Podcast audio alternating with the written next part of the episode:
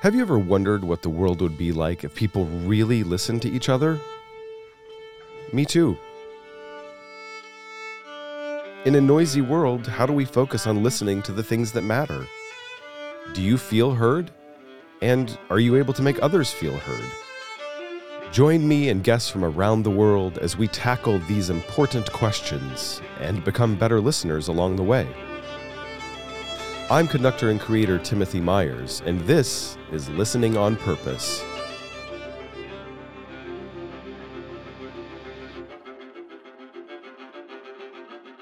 Our guest today is Dr. Nina Kraus.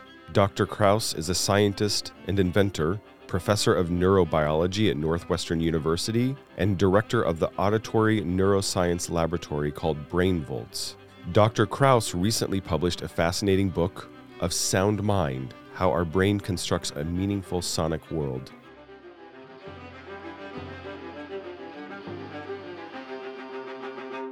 Nina, I'm really, really glad you're here today. Thank you. I'm glad to be here too. Your book of Sound Mind How Our Brain Constructs a Meaningful Sonic World is a really fascinating read. And uh, one of the things I love about it is that it starts with really the basics of how sound is created, what the elements are, the ingredients, and then goes all the way, you know, how it travels, how it enters our ears, how the brain is shaped. And then, importantly, then how the brain shapes how we hear and how meaning is created. And so I want to be sure to get to that. But before we dig in on the book, I would love to know what your first influential memory of sound was as a child? I don't remember a particular sound, but I grew up in, in a household where more than one language was spoken. And my mom was a pianist. You know, and, I, I loved playing underneath the piano. I'd bring all my little things there, and hmm. um, it sounded so good. It felt so good to to be there. So, whereas I, I can't really come up with a string of, of early memories. Um, but I will do my homework because I, I, really like this assignment. Um, I, I, can tell you that my, my life uh, has always been mercifully very rich with sound.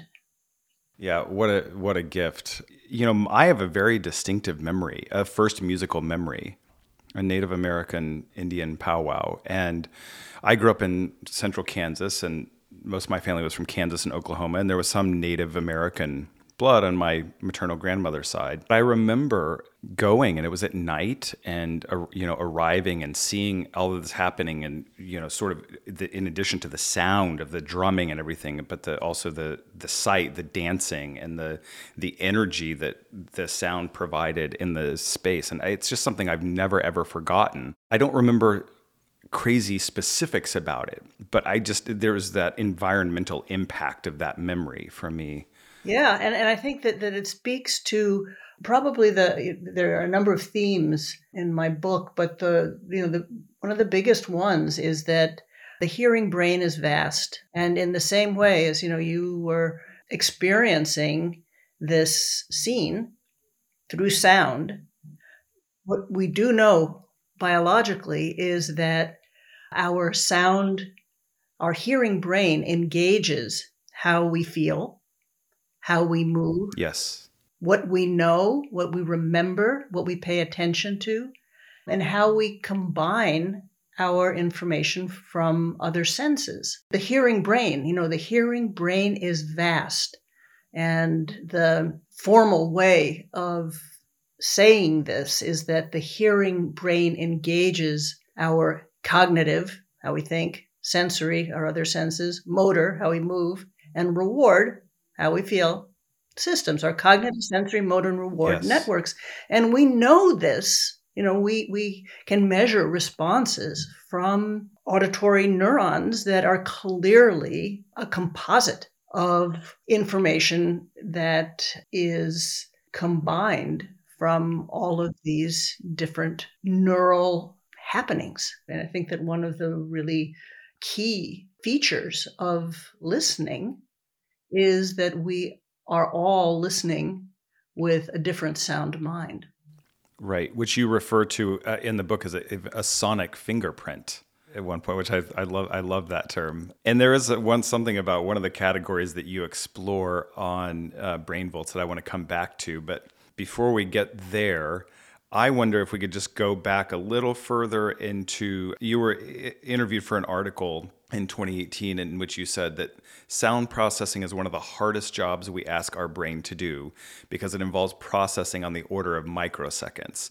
So I would love to just have a, a little chat about what exactly, from a scientific perspective, what happens when we hear sound? Let's start with sound itself.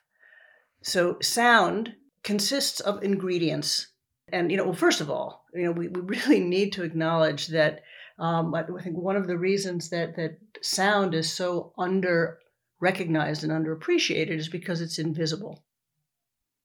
And if you take a, a, visual object, you know, I'm holding this pen and it's got a, a shape, a size, color, texture, and it has these ingredients, obvious. Sound also has ingredients. And of course, you know that they can they are pitch and timing, timbre, harmonics, phase, loudness, all of these uh, ingredients are um, they're part of of sound, and we can measure. So sound is really mm-hmm. is movement. It's the movement of air, and we can measure that movement of air, and we can think of it in terms of you know what uh, what is the fundamental frequency? What are the harmonics? What is the phase? What is you know what are the ingredients? What are the different ingredients in the sound yes. wave? So you have a sound wave that then the brain has to make sense of. And these sound waves are happening across a broad time scale. So they're happening on the one hand with microsecond precision really really fast. And so it, it puts all kinds of demands on our brain that for example you know with vision you know vision is is is much slower. And you know sound just inherently really you know the differences between a d and a t and a b you know this happens very this is in, in, in milliseconds microseconds and the brain has to you know simultaneously make sense of all of these ingredients. So you have the ingredients of sound and the brain then um, the metaphor that i like to use is i think of the ingredients of sound dumped into the brain. So you have this mixing bowl of ingredients. And then you have my metaphor for the brain is a mixing board. Yes. So if you think of a mixing board with the different faders, and each fader is reflecting how good a job your brain is doing at processing each ingredient. So the ingredients can be, you know, the second harmonics, the third harmonics, the onset, the various aspects of timing over microseconds, over seconds.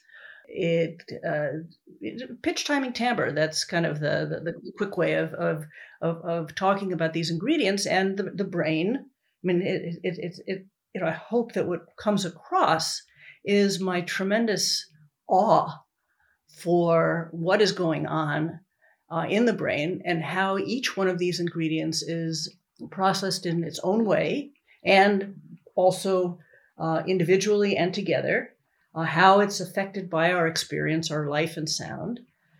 And so the, my, the first part of my book is called How Sound Works. And that really is, Tim, just what you're saying. The, you know, what are the sound waves? What are the brain waves? And, and, and then how do we learn? What do we know biologically about how the signals outside the head, the sound waves, combine with the signals inside the head, which are the brain waves, and then we learn to make mm. sense of the world. So that's kind of starting out with you know some some knowledge of, of, of biology. This is a story that I have told, I have heard, I have read time and time again. I'm like a little kid who wants to hear the same story again. You know, tell me about tell me about sound. Tell me about you know, how the brain just makes any sense out of it. You know, tell me about it. And so that first third of the book is is about that, and and then most of the book, two thirds of it, is about our sonic selves, which is about how our life and sound makes us who we are. Um, then finally, the the last chapter is is a call to action which is really to get all of us to think about how can we create the best sonic world for our brains, for our children, for our society, for medical yes. therapies. How can we construct? You know, it's not only how our brain constructs a meaningful sonic world, but we have a responsibility to construct our own sonic worlds. And that's a really big deal. You know, your your project is a an, an a way of creating a, a sonic world that is specific to you know to honoring sound and, and listening yeah it's that reminds me of uh, on the BrainVolts website there's a section that's listening in noise and so explores you know what you call auditory scene analysis which is something that we all do all the time right is pulling the relevant sounds out of the irrelevant. But in this exploration that we've been doing, it's really been incredible to see to see or to hear how unintentional we are about sound most of the time right? So when I, of course in a rehearsal i'm that's really what i'm in, most intentional about is the sound and comparing it to okay does that match my vision for what i want the sound in this moment to be? What you know what are the various ingredients of the sound like you're talking about pitch timbre timing all of those things. Are those things happening the way that they need to happen for this to you know be true to the composer's vision? But then as soon as i leave the concert hall then all of a sudden there's just this cacophonous world that is doing a lot more damage to us than we realize i think yeah, that that's a whole topic, um, you know, on, on, noise, and and I think you know we should we should probably talk about that. I have a, there's a whole chapter about that. But but just getting back to to listening in a complex soundscape, it, it, you know, turns out I mean, we know biologically that conductors are are the best. Conductors are so good at picking out uh, the relevant sounds in a complex soundscape mm. because you know a lot of people think that it has to do just with localization of just knowing where the sound's coming from. That's just a part of it. The you know the, the big part of it is just as you as you said it's an auditory scene analysis. So you are analyzing the whole scene and you have a sense of how the individual parts are coming together and this is what we are asked to do when we're talking to each other in a noisy restaurant, classroom, in in in a if we're riding in a truck or you know anytime there's noise, which is almost always. Yes. We have to make sense of sound and noise and that turns out to be really difficult and it challenges the nerve the the, the hearing brain mm-hmm. you know the hearing brain of pretty much anyone is pretty good at making sense of some sound in unchallenging listening environments, like in quiet. Mm. But the minute you start making it more complicated, which you know you have multiple people in a room and they're talking, and now you start thinking about the acoustics of the room, and all of that then really challenges the brain yeah. that we need to, you know, really make sense out of. Mm. I want to direct that at some point a little towards the meaning side of it and the individual part of it, right? That you talk about in the book of everyone having a unique I think I said sonic fingerprint the first time around, but I think in the book you say biological fingerprint. But I want to step back to something real quick, and this is really early on in the book. You say the sound of speech and music has privileged access to the brain's reward or emotional network. Speech and music might not have evolved if not for the deep emotional feelings of connections with other humans that arise during these communal activities. And I just tell you, like, I get, I mean, I just read that quote back and I just got goosebumps thinking that you did too. Good. But you know what? Uh, what caught my interest here is the distinction of communal activities and and how there's an interdependence here between the listening brain, our individual biological sonic fingerprints, the context. But as a conductor, I feel like one of the greatest things I can contribute is providing these communal experiences where that you know sort of emotional jungle gym is available for people to swing on and to and to feel things that they might not normally feel and i think during covid one of the things i missed the most about not doing live performance was that lack of community and connection not just between myself and the musicians but you know the audience in a hall is contributing greatly to the sonic landscape of a performance and the energy. For you, though, what I, that's why I related to that comment about the communal element. Why is the communal element important to you in in these studies? Well, it's important to me, and I think it should be important to everyone, but we're just not aware often about how important it is. Because, you know, if, if I had to, to say, boil my book down of sound mind into three words, it would be sound connects us. Mm, beautiful. So think about, I mean, think about what you and I are doing right now. Mm-hmm we don't have a script. No. right. So, so you know, we are. I'm, I'm listening to you. You're listening to me. We're going back and forth. It's what Iain McGilchrist calls betweenness. Oh, I love that. So, you know, this this betweenness between you know you and I. It's a reverberation, mm-hmm. and what I say depends on how you react, and how you react depends on what I say, and sound sound is sound is alive. Yes. Sound is alive. It's very different. I, you know, we can communicate through sound the way we're doing right now, or we can write each other text. That is not alive. Right. It's right, it, and and we can uh, you know rewrite the text and curate it and make it exactly how we want it to be. But you know, sound it connects us. It's this conversation just inherently with another person and with you know with other living things in the world. One of the biggest examples so you know again reaching back to my my childhood one of the languages that i grew up speaking is harmony. Mm-hmm. I, I can just sing harmony. And i don't know how i do it just as i don't know how i speak italian but you know i just do. And singing harmony is one of the best examples of this betweenness, this this back and forth. You know, if, if you and I are singing harmony, right.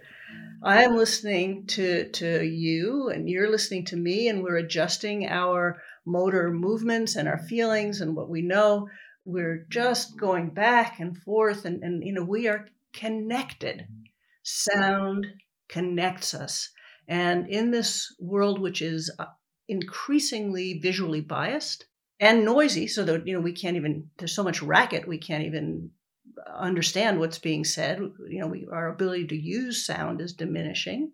Yes. And in a world where we are more and more divisive in terms of oh yeah i i think this and you know these other guys are the bad guys and you know and, and there's so little nuance where sound you know sound connects us in a way that we desperately need. And it, it connects us. It sound so depends on context. Yes. And and so there isn't, you know, oh yeah, this is absolutely the way things are. It's a back and forth. Mm-hmm. It's alive. It's a back and forth. It's beautiful. It is beautiful. I I love that. As sound connects us and I was just thinking while you were speaking, sound and listening, it, it requires trust. It requires a level of vulnerability, right? Because in a conversation, for you to say something, I mean, it, you're you're using your voice, which can you know is also a, can be a delicate thing, and everyone's is different. It's a unique talk about a unique you know fingerprint but then you know also the way that the person is listening and like just like if we were singing harmony together right how that's there's a level of vulnerability required to do that successfully that we completely miss out on when we take things only into the written world. Because then it's really up to the other person a lot in a lot of ways to create context. I think an important point because you're bringing up the written word you know humans have been communicating or living things have been communicating with each other through sound for 100s mm-hmm. of thousands of years. Writing is maybe 5,000 years old. So if you think of, of our biological selves, right, hmm. evolved as creatures, we have evolved to be deeply, deeply rooted in sound, and we're losing that. Wow, that made me a little emotional to think about, actually. Yeah, thank you. Uh, you know, we've talked about a lot of great things about sound and how we process it and the ingredients. I would love to move to talking about meaning. And I, I know that that could be defined a couple of different ways, probably, but, you know, for you, where does meaning come into the picture after the sound is processed or the brain has received it? How are we creating that? You mentioned earlier, of course, you can train it, right? So you train a certain response, like the animal hears a certain sound and they know they might get a, a you know a treat or something like that. But it seems as though we're all creating meaning from sound all of the time and it's even different between different people like you were talking about all you know we, all this tension we have among different groups of people that probably have a whole lot in common uh, if we actually listened. Where does meaning come into sound scientifically and then beyond science? Beautiful question. And I think you know we might be thinking of it backwards to be thinking that you know sound is coming into the brain and then we're creating meaning I mean, really what i think has happened you know the, the, the brain is an organ of prediction and you know you know you know a lot about sound and even before baby's born baby's been listening ever since at least three months gestation baby can hear mm-hmm. you know so so you know we learn to make meaning you know the, the, the baby already knows that that there is this this this sonic world and that, that certain things happen having to do with the sounds that they're hearing. You know, when they're born, they right away, you know, we learn the sounds of, of, of, you know, mother's voice that we've already heard in the womb mm-hmm. and, and the songs that, that, you know, we'd heard through the womb. We, we, already, we can remember, we have those memories. So we, you know, we have the, you know, we, we are our sonic memories. Mm-hmm.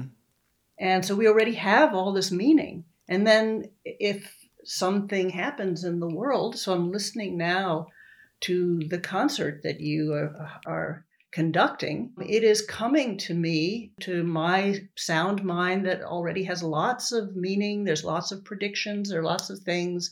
And that sound mind of mine will be reacting to the sound that is happening in the moment. And so, you know, you have this big font mm. of meaning and who you are sonically and you know and on on top of that it help you know you can react to the sounds in the moment. So you know you predict certain things and then when you know also our, our, our sound mind is very very good at picking up deviations from what we predict. And you know again imagine from an evolutionary standpoint you've got some critter who is listening to the wind and your the, the, the leaves and the branches are making a certain noise, certain sounds, and and then there is this other sound that is kind of different, mm-hmm. and that could signal uh, something that's going to eat you or right. something that you might want to eat or mate with. Right. It's it's essential for our survival mm-hmm. that we be in tune. Yes. Now, we already have a, a, sound mind that is in tune to the world up until this point. And then, you know, now I want I can be in tune with you know what you're bringing on mm. in terms of the music that you're creating and and and that I, I get to listen to. Yeah. It's interesting to me to think about something like art like music departs from the scientific elements, right? That there's a there's a point of departure there. We've talked about the ingredients of sound and so what it actually is. And if we took, you know, you know, an orchestra playing a chord, exactly what it would look like, and it can break down all those elements. But that there's something sometimes with the communal element that you uh, have talked about, but there's something magical that happens beyond that, right? The the sum is definitely greater than the parts when it comes to a, an experience like music and music of all kinds. Uh, I, you know, I, I, think I'm not genre restricted when I say that, right? And that there's something that that can really magically happen even when you know what's going to happen, right? Or you know on the page what's going to happen, but that there's something that's being created anew every time. Yeah, and and and the context again mm-hmm. is really important. Of you know the context, you know, if you got a B flat, whatever context you put that, in B flat's just B flat, right? But it's different than A sharp. yeah, so depending on the context you put it in, yeah.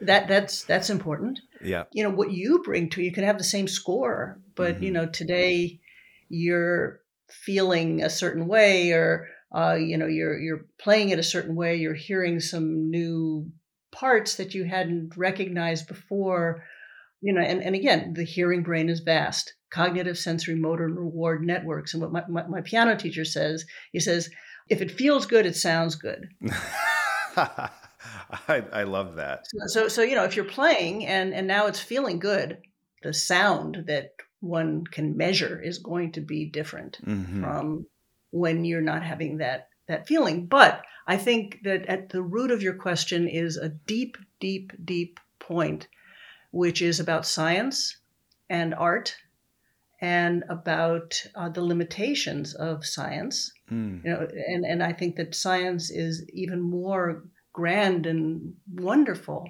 if we acknowledge the limitations mm-hmm. and we acknowledge, you know, for example, you know, science depends a lot on the things that we can measure. Right. Well, you know, try measuring wisdom. Right. There, there are so many things, and and and and also, you know, science has this this I think bad reputation of thinking that that it would provide all the answers. Mm. And, and often, or even an answer, I mean, for most things, I mean, even the, the B flat, right? Mm-hmm. The answer is is it depends. right. Yeah. Right. So the context matters. Yeah. The context matters hugely. You know, my students always they want to know what is the answer. There is no the answer. Mm-hmm. Mostly, it's it depends. Um, and even if you look at a at a at a multiple guess question, you know, if you really think about it, you can think, oh, well, if I interpret it this way, it's A. If I interpret it this other way, if, uh, you know, whatever. So I, I think there are very few answers, and there are so many questions.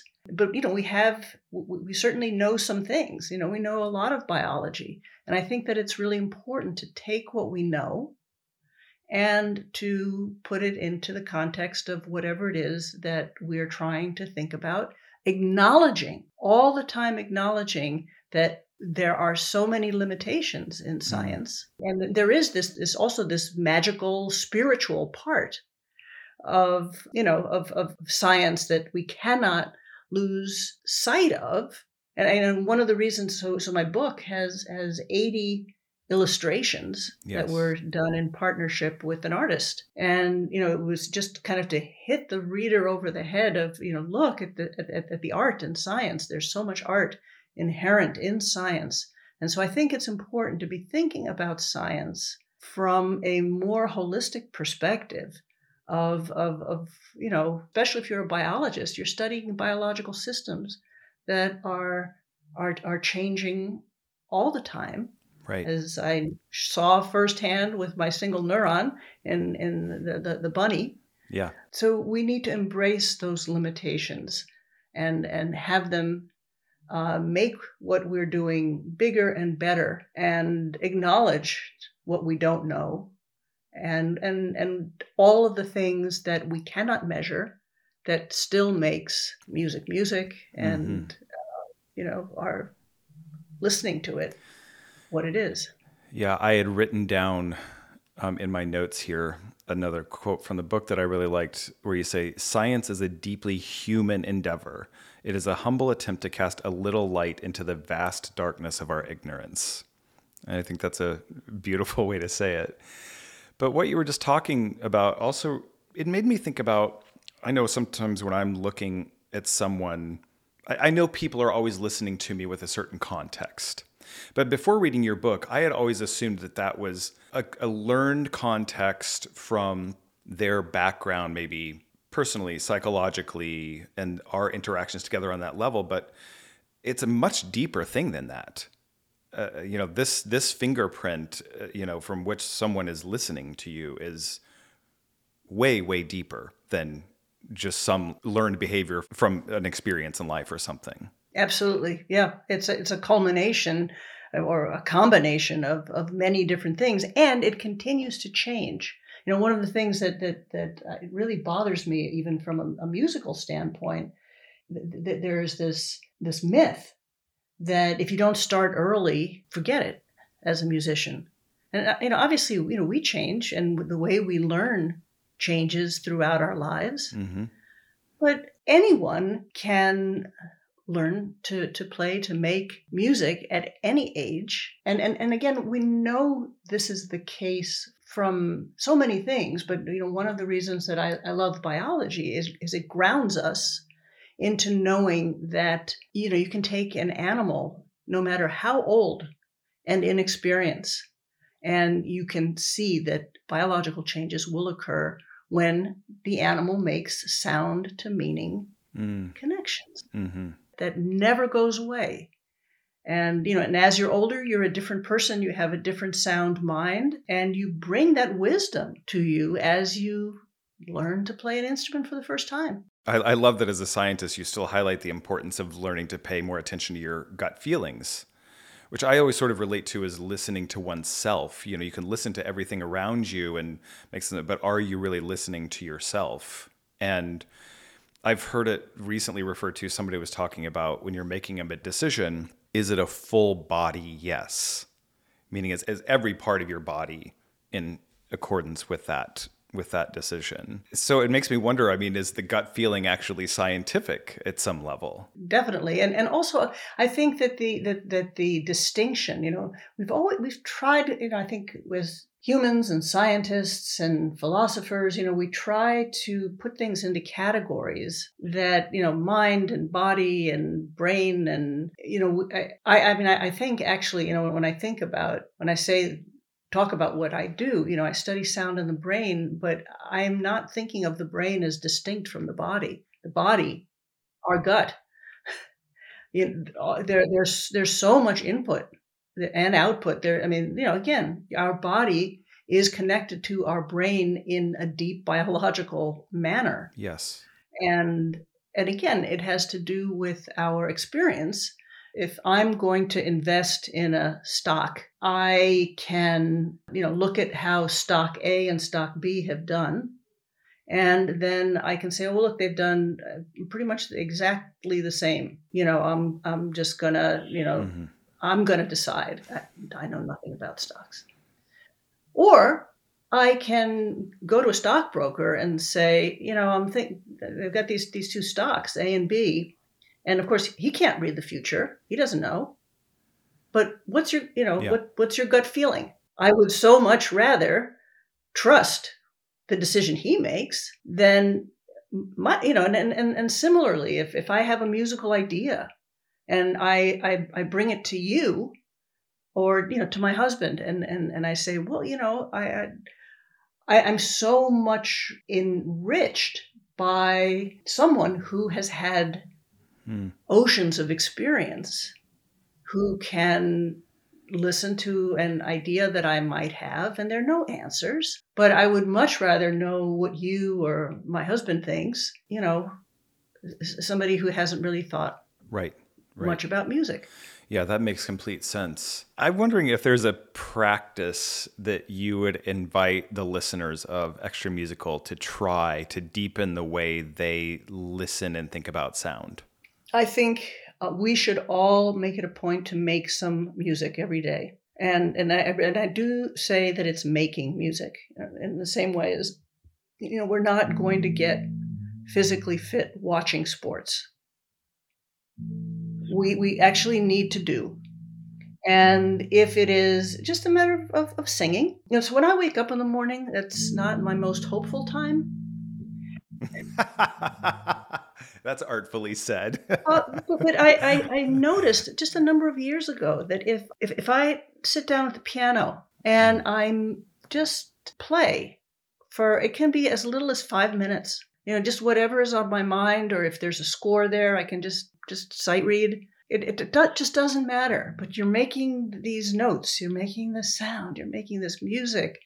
And suddenly I find that if, if I if I just do this, it, it's not a, a you know it's certainly not a big time commitment, but it completely mm-hmm. transforms my day.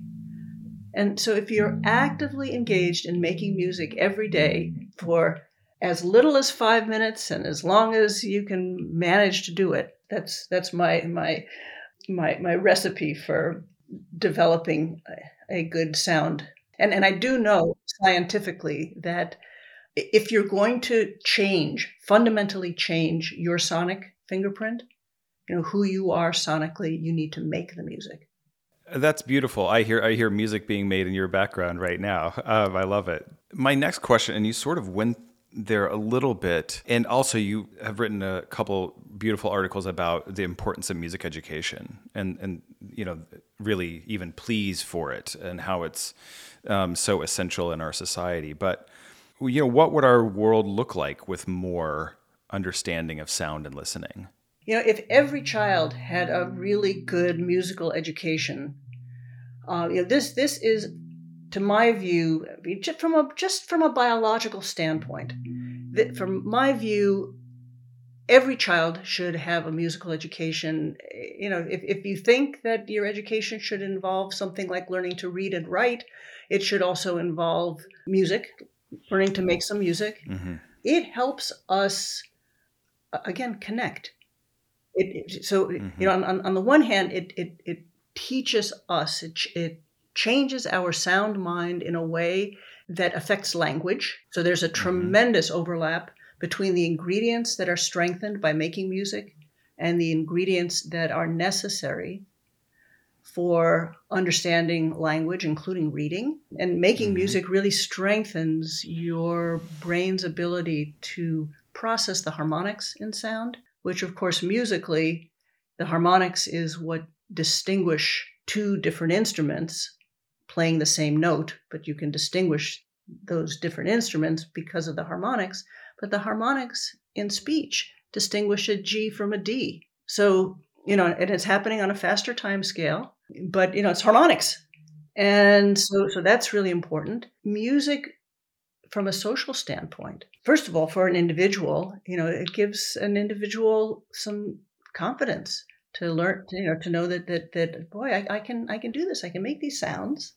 Yes. And then I can connect. I can be a part of a of, a, of a, an orchestra or a band uh, and I may not otherwise hang out with that type of person. Um, you know, but you find yourself in a chorus or you find yourself in a orchestra. Yeah, right. And there are all kinds of people you wouldn't otherwise choose to be with.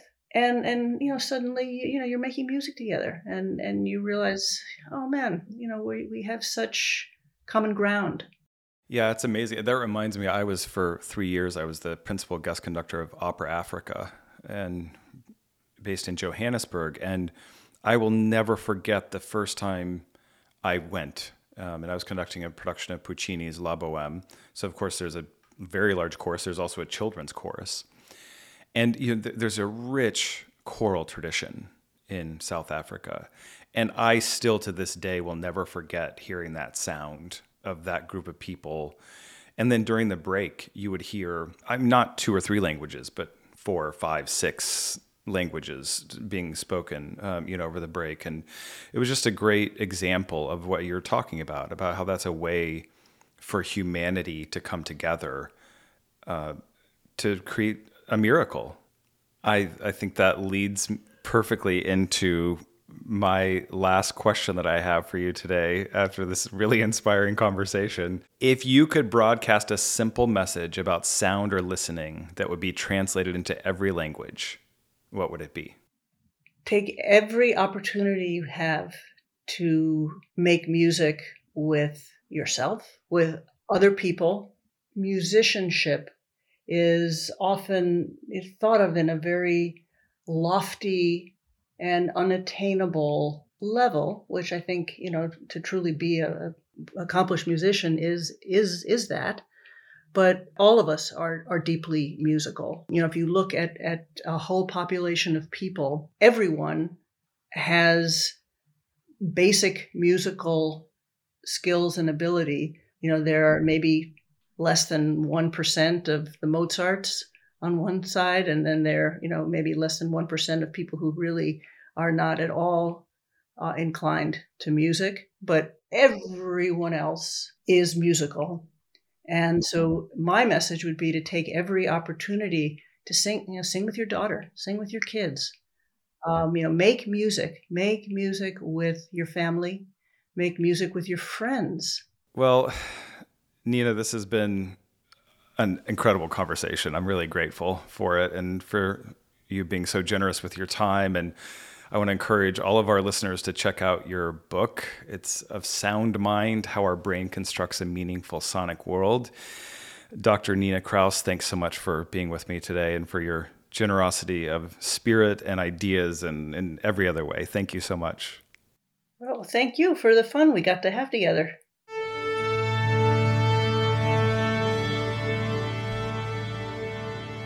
Thank you for listening to Listening on Purpose, hosted by me, Timothy Myers. I hope you are enjoying our deep dive into the world of listening and are finding it useful in your life. Please be sure to subscribe so you don't miss an episode. And if you enjoyed this episode, please share it with others or leave a rating and a review. You can visit listeningonpurpose.com to sign up for an email list that includes special episode highlights show notes, and more information about our guests. To find out more about me, please visit timothymyers.com or find me on Facebook at Timothy Myers Conductor or Instagram at Mo T. Myers. Listening on Purpose is a production of Extra Musical. Executive producers are Meredith Carter for EQV Media and yours truly for Extra Musical. Listening on Purpose is edited by Brian Baltashevitz for Balto Creative Media. Original music was composed by DJ Sparr and performed by DJ and Kimberly Sparr. Thanks again for joining us. We'll see you next time for Listening on Purpose.